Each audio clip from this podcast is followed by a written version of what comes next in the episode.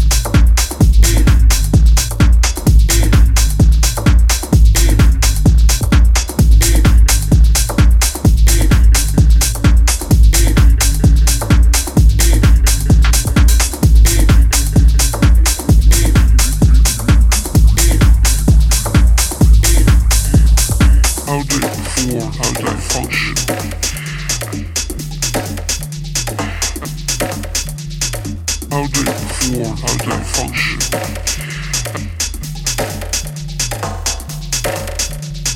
How they perform, how they function.